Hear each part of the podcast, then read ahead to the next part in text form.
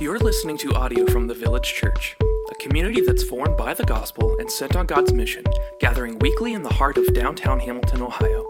For more information about the village or to connect with us, you can find us online at myvillagechurch.com.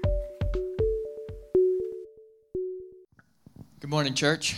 Uh, ple- pleasure to stand under God's word with you today. We'll be in uh, John 20, verses 19 through 23. So if you would like to turn there.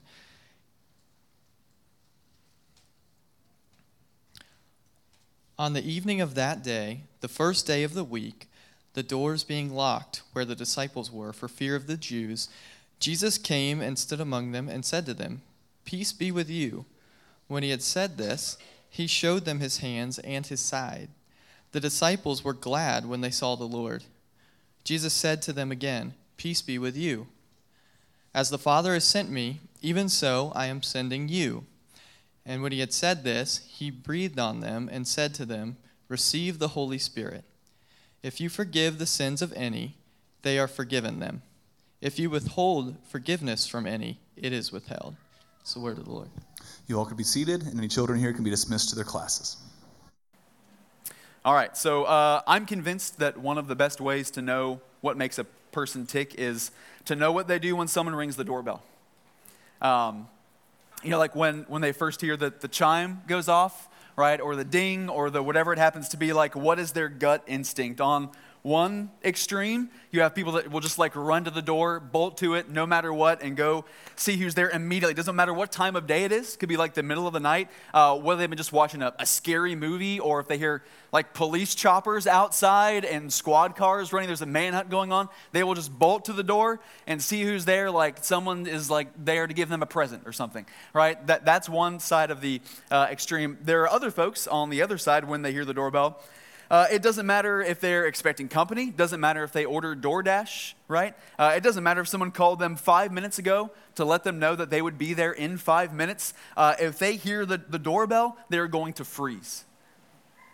They're not going to move, and they're, gonna, they're going to be as quiet as possible so that the person at the door doesn't think that anybody's home, right? Even if the car is in the driveway and the curtains are open and the TV is on and there are kids playing outside right? Like they just don't want anyone to think that they're home. It's like the human version of playing dead, basically. Um, creep to the curtain to see if they can see who it is, or uh, we have in 2023 we have the ring doorbell now right which is like a gift i wish i had that when i was a kid and home uh, by myself and so anyways uh, I, I don't know what all that says about someone where you fall maybe on that spectrum but uh, it says something maybe about what we are expecting uh, and, and maybe what we're afraid of or not afraid of just on the other side of, of the door, but, but maybe also a little bit in life uh, in general when, when the unexpected comes knocking, whether that's literally or whether that's metaphorically, uh, do we find ourselves at peace or are we jumpy? Are we, are we uh, going to like the worst case scenario in our brains? right? Or are we excited about like what the possibilities might be on the other side? Our focal passage today finds the, the disciples pretty jumpy. Uh, they are scared, they are afraid, they're, they're locked up and they're huddled in a house together. And Jesus will challenge them and he will challenge all of us to not just answer the door, but to actually go out of the door, and to not just go out of the door, but to then take something with us to anybody and everybody on the other side our main idea today is that the peace that Jesus brings moves us out the door. Uh, we'll pick up and start uh, by looking at the first couple verses in our passage. This is John 20, 19 through 20. On the evening of that day, the first day of the week, the doors being locked where the disciples were for fear of the Jews, Jesus came and stood among them and said to them, Peace be with you. When he had said this, he showed them his hands and his side, and then the disciples were glad when they saw the Lord. Our first point this morning is that we get to gather in peace. We get to gather in peace.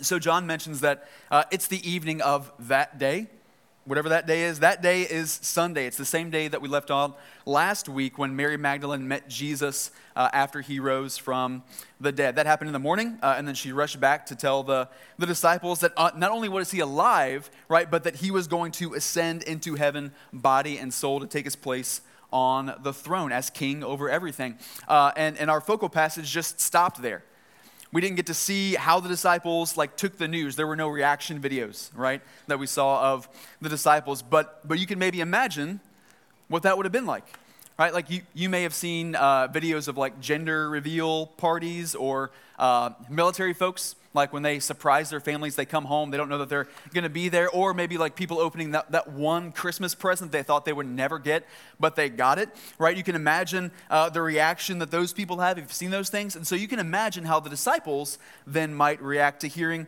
that Jesus was alive again.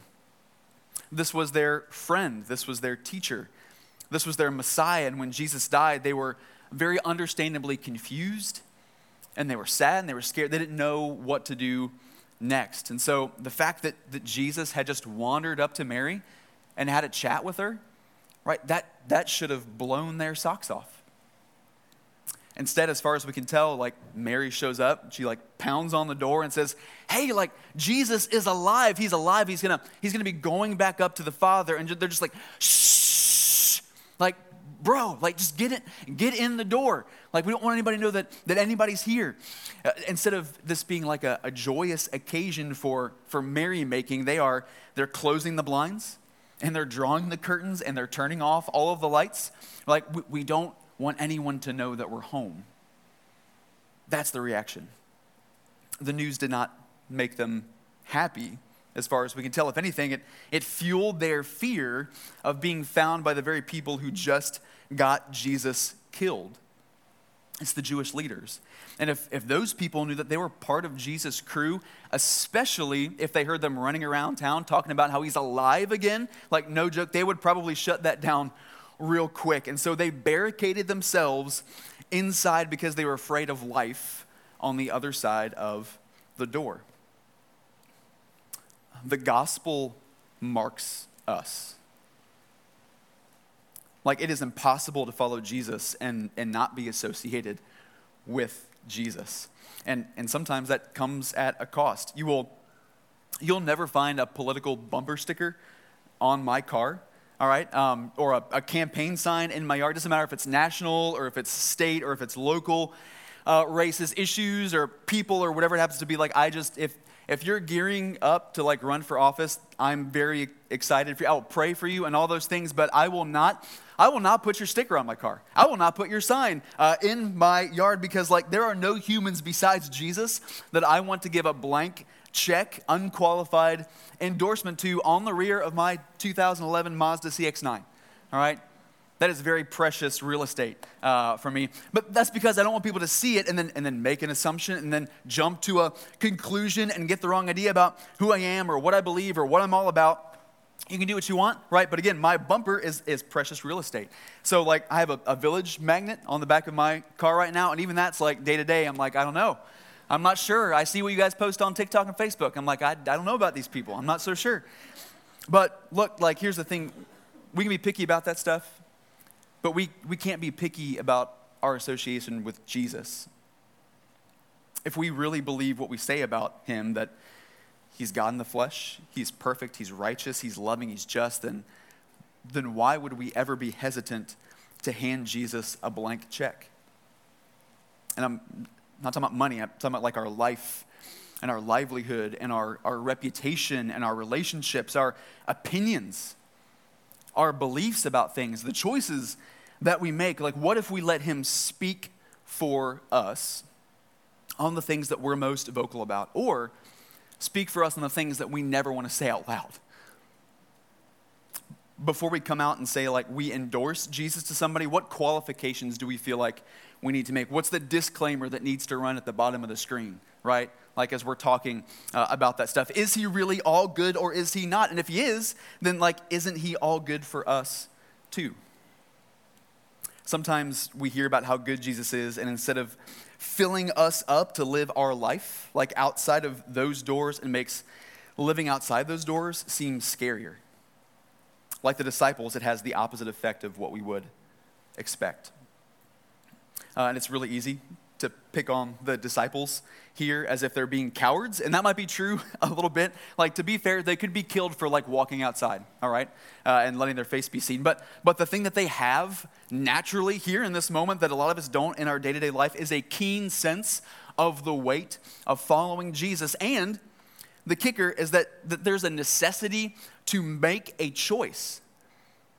Like it comes with having to make a choice. Lock the doors and hide inside, or or risk your life by living it on the other side of the door.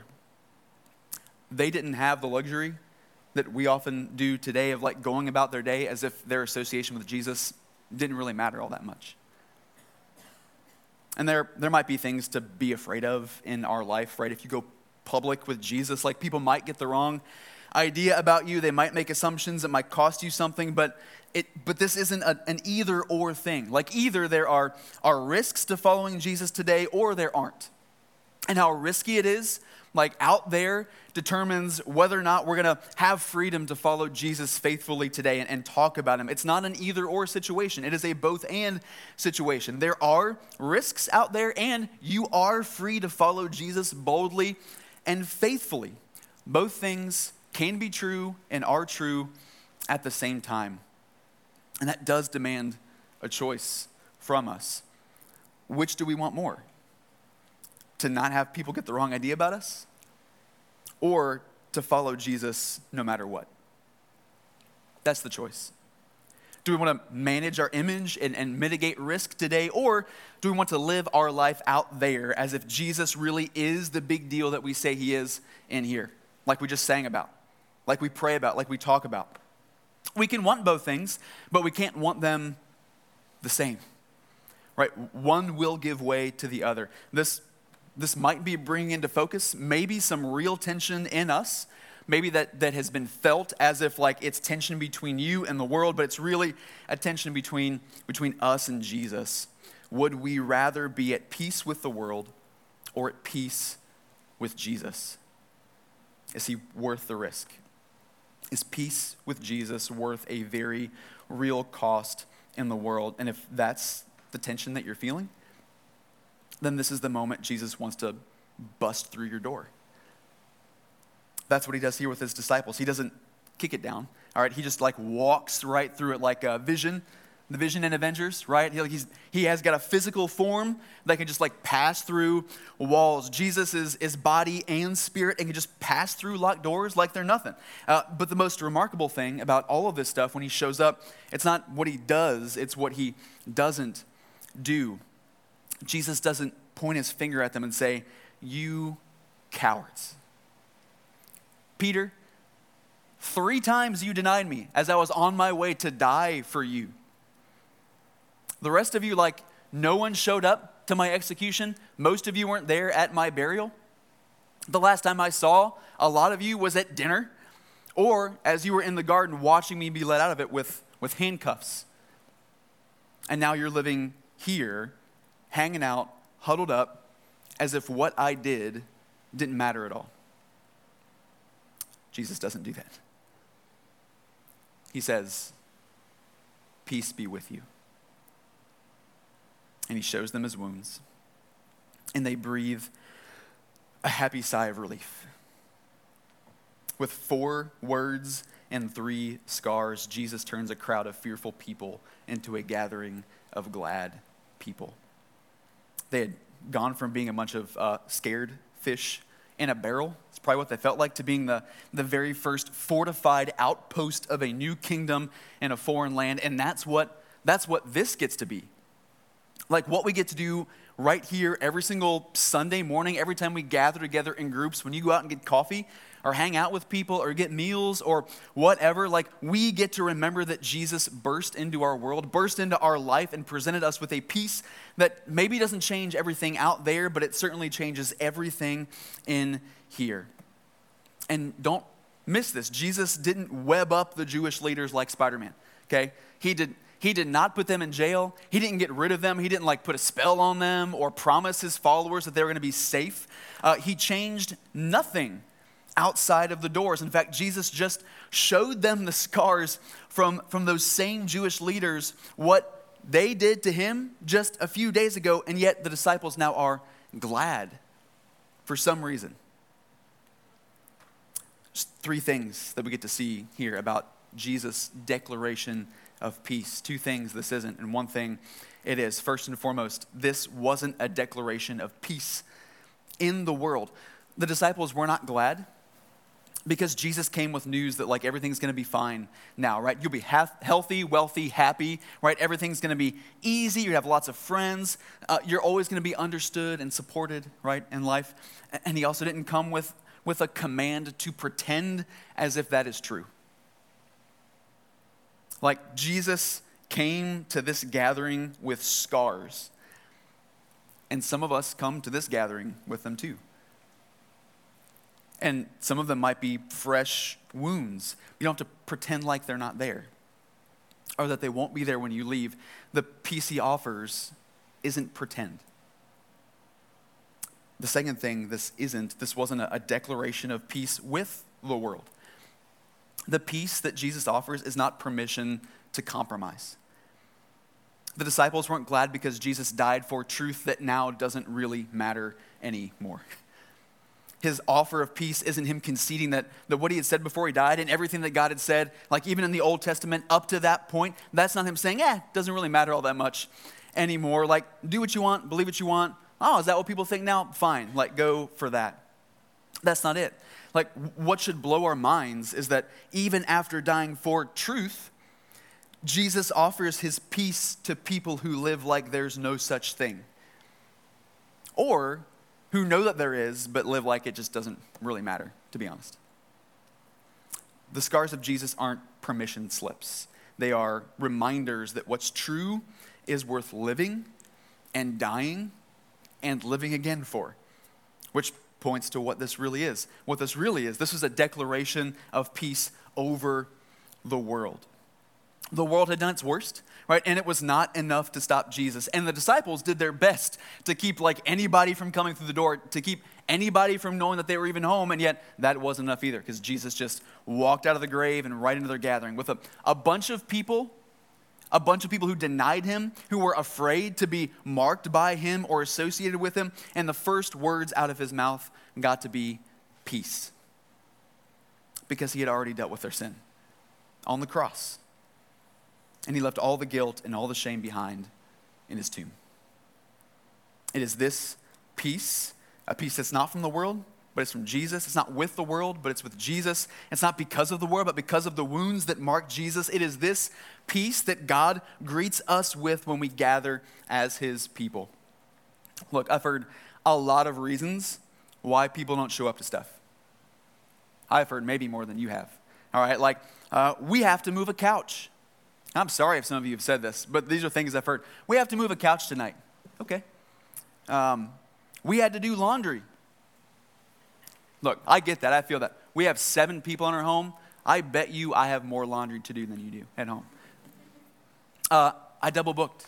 It's like, okay, like we, we've done, we've done this thing on the same day at the same time for years. What is even happening right now? Like, oh, I don't even understand. Like, this isn't even possible. Look, some of you might feel weird trying to, like, let's be honest, sometimes find excuses not to gather, all right? All right, but, or maybe just admit that you can't use a calendar. Maybe that's really what it is. Uh, but I promise, like, whoever you're making respond to those things, like, you're making them feel dumber. Like, what are they supposed to say? Like, hope the couch isn't too heavy, right? What do you, you say on a group meeting? Like, I can't wait to come sit on it sometime, right? That, that's even weirder. But how many of us have not shown up to a gathering or, or, or to a meal, to a group, because you, you felt too guilty. You felt too bad or too afraid, too unsettled in your life or in your heart, maybe in your relationships. Like the last thing that we wanted or needed or felt worthy for was sitting in some churchy space. This passage makes that seem ridiculous. when we do that, we're avoiding the very thing that we need, which is to know the peace of God among the people of God that comes from God and God alone. And it comes first. It is spoken first before we make an excuse, before we say sorry, before we lift a finger. Jesus has already spoken in the gospel to his people that his peace is with us. And while he's not in our living room, his people are. They're in a living room somewhere. And we have the privilege and the gladness of like tangibly experiencing that peace when we show up from those who have gathered too. The gathering of God's people is a glimpse of what the world will one day be like. God and his people together in peace and at peace forever. We get to enjoy that. That's what we need. And that's easy to forget. And it's not what the world wants us to think, which is exactly why we say it is important to gather with the church regularly. Not so we can huddle like together in here or in our groups to like hide from the world, but to, to remind one another of who overcame the world right? And the overcoming of the world, it begins here. And not just in this room, not just on this side of the doors, but, but inside of us, where our sin and our fear and the tension that we have with Jesus over where we want to find our peace, we get to let Him overcome that, not by waiting for Him to like magically change something in us, and not by waiting for Him to change all the circumstances out there, but just like His disciples, simply by seeing Jesus. We get to behold Him, risen alive, coming in peace to you and to me. We get to remember that whatever life is like outside those doors, peace wins. Being marked by Jesus doesn't mean being marked as safe, but it does mean being marked by a peace that frees us to be faithful even when the risk is high. And that starts by gathering together in that peace.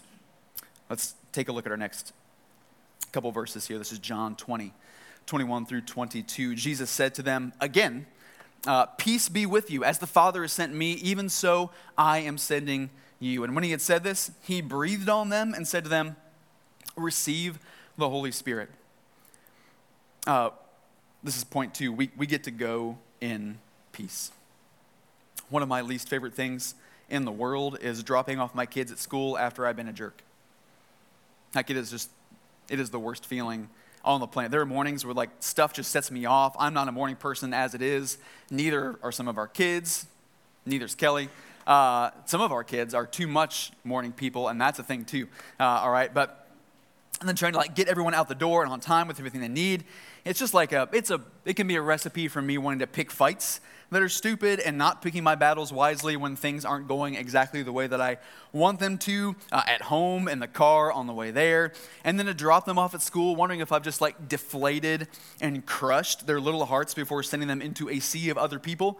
And, and days that have their own frustrations and their own worries and all of that stuff, and knowing that I won't be able to talk to them and apologize to them for like several hours.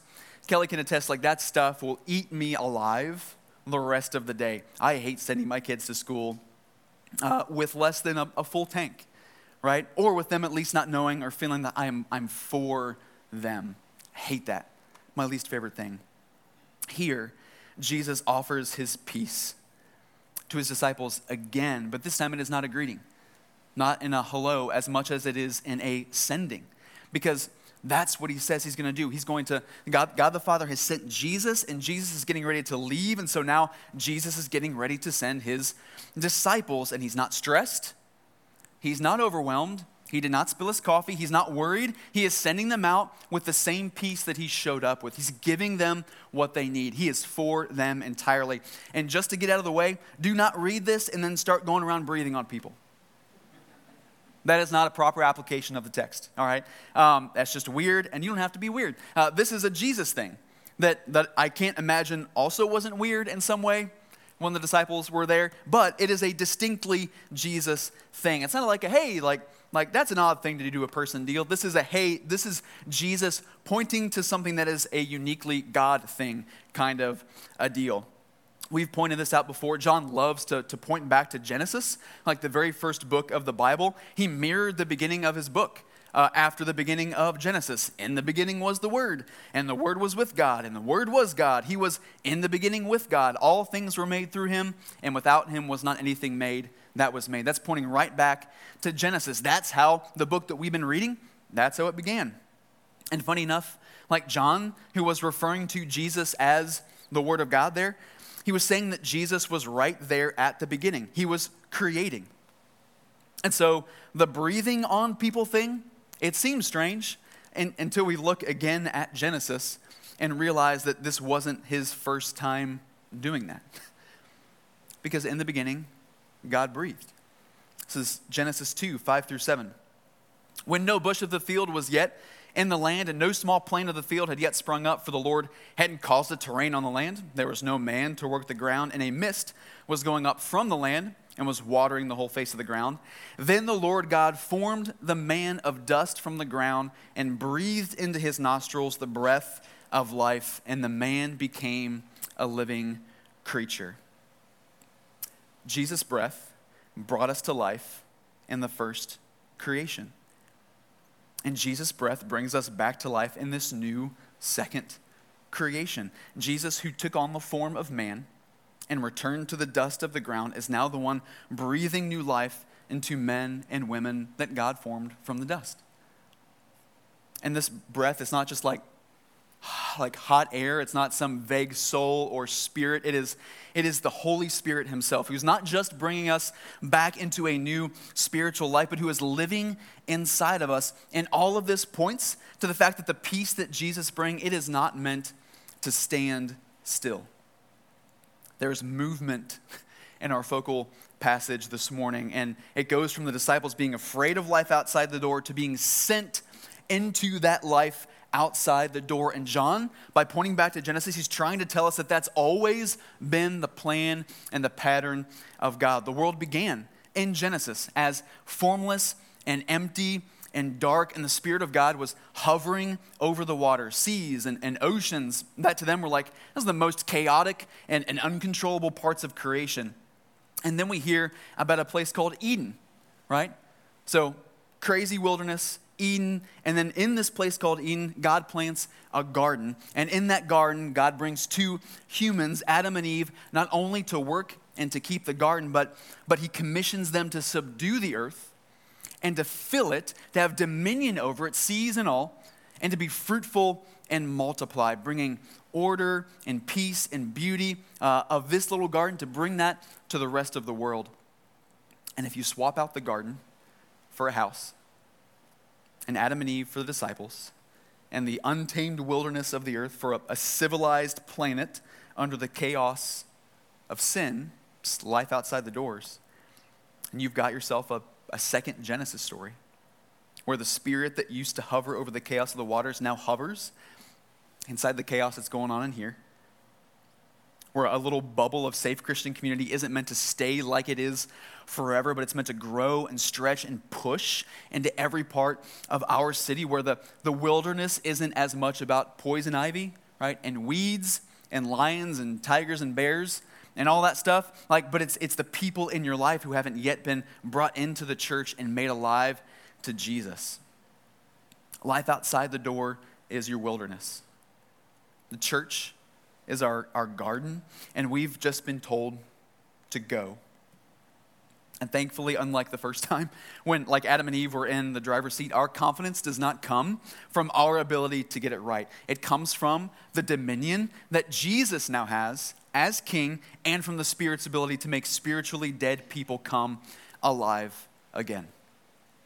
And so, just to, to clarify the scene, so you kind of get this, like, like Jesus is sending his disciples into the place they have barricaded themselves from.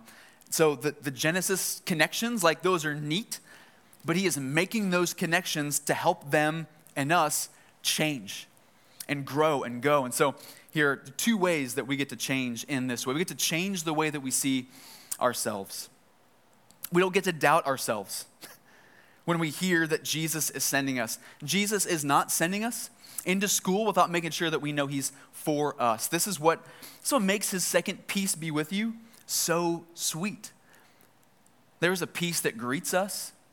Like, no matter what, no matter what we're bringing with us today, He greets us with that. And then there's a peace that He's sending us with, no matter what we're going to encounter or how well we're going to handle it. Like, we are all at peace with Jesus, in other words, he's not sending us into the world once again as an opportunity for us or for you to fail just like the first time in the first garden. Instead, he is sending us in peace as an opportunity for us to experience that peace, even if we do fail, even if we screw it up entirely. There is there's an opportunity for peace that shows up in simply being faithful right?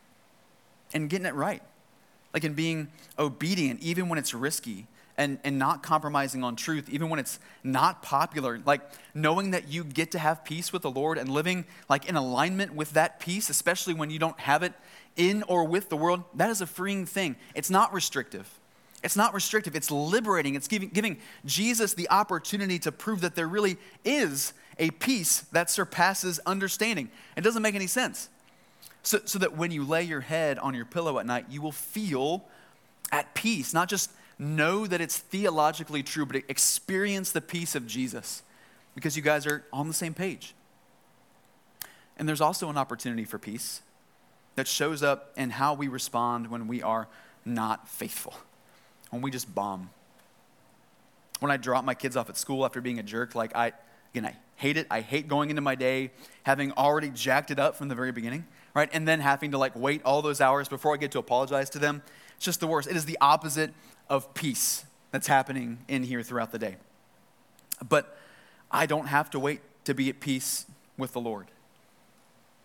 And that is hard to believe. Like when I have said or done something to sin against my kids, it honestly feels not just defeating, it feels disqualifying. Like I just blew it. They are not coming back from that one. So it's hard to think that, like, the God who gave me those kids could be at peace with me. But He is. And I can confess and I can repent right then and remind myself that He and I, we are okay. Not because of me, but because of Him. Faithfulness and failure are both opportunities to experience the peace of Christ, which means we're not powerful enough to take his peace away. We can't take away the peace of Christ. You can't screw it up bad enough that Jesus revokes your access to his peace any more than you can erase the scars that are on his body.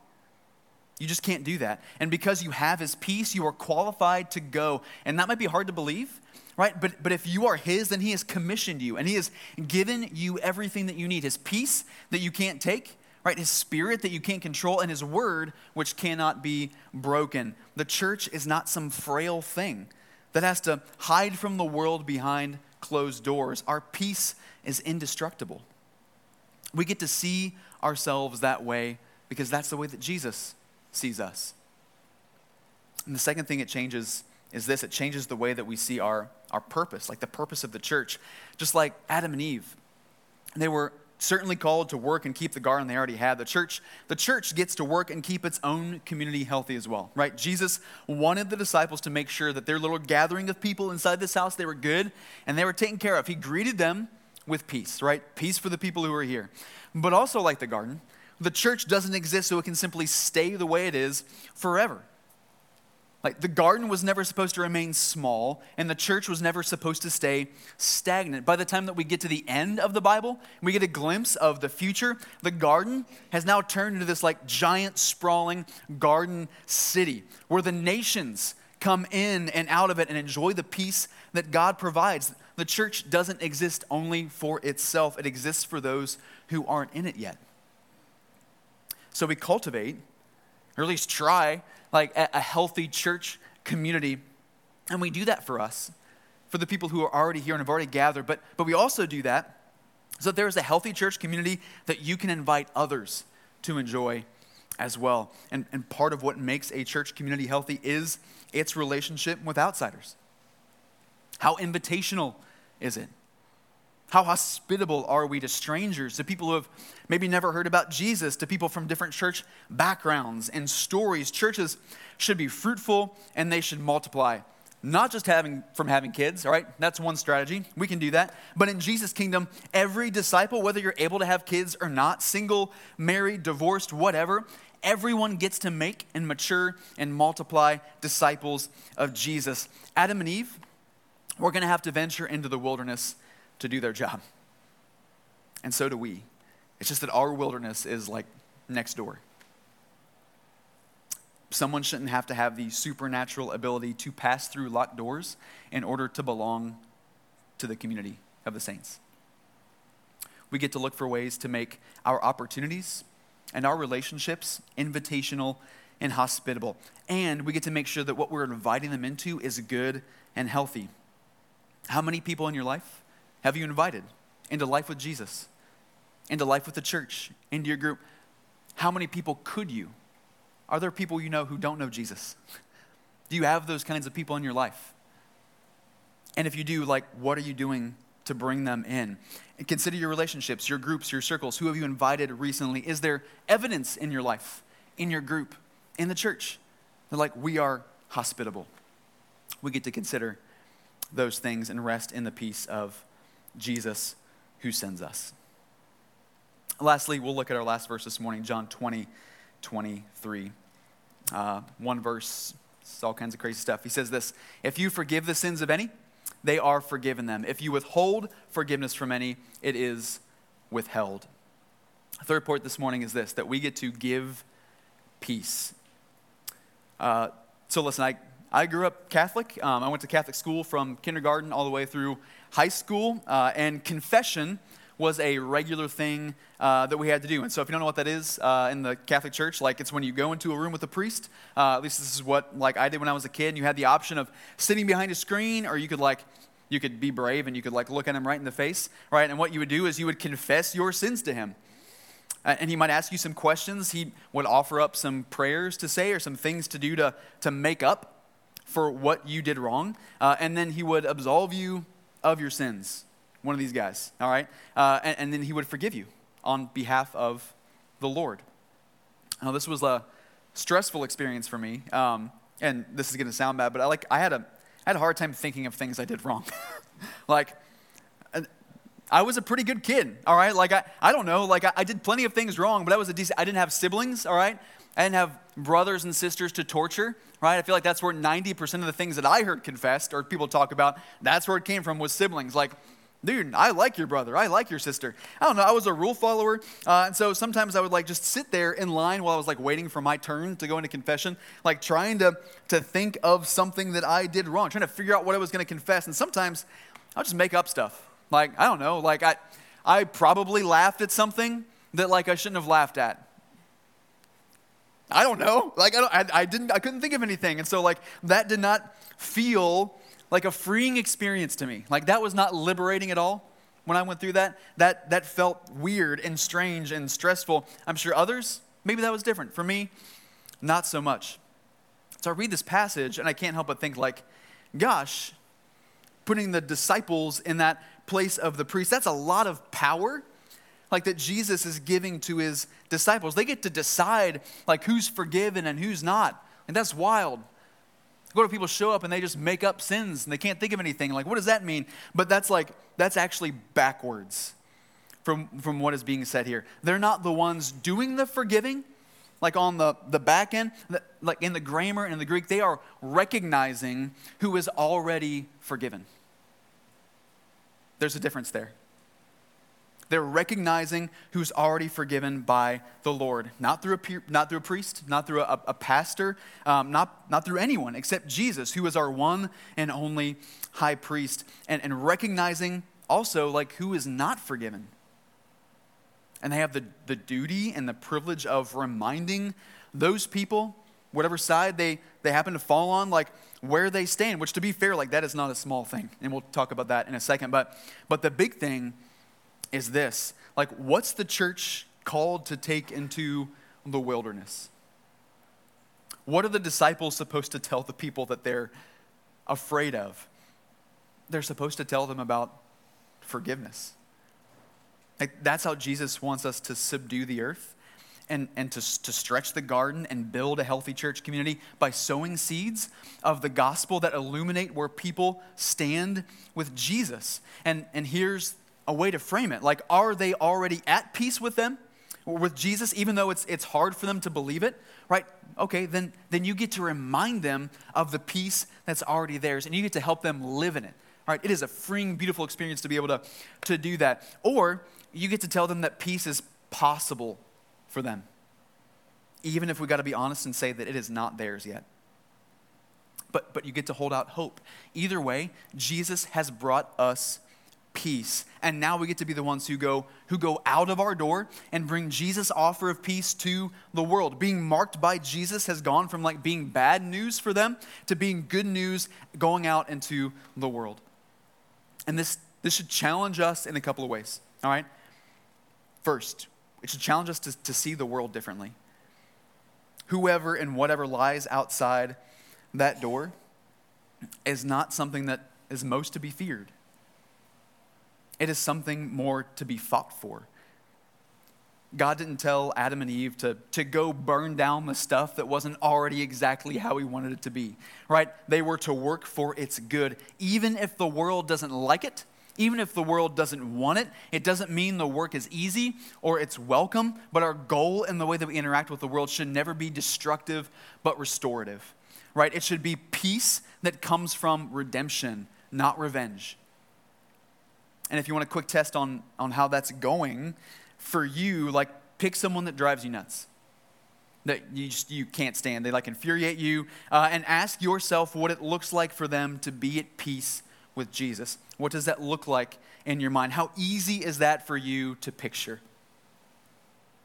How vivid is your imagination when you're thinking about them getting what's coming to them compared to thinking about them rejoicing in forgiveness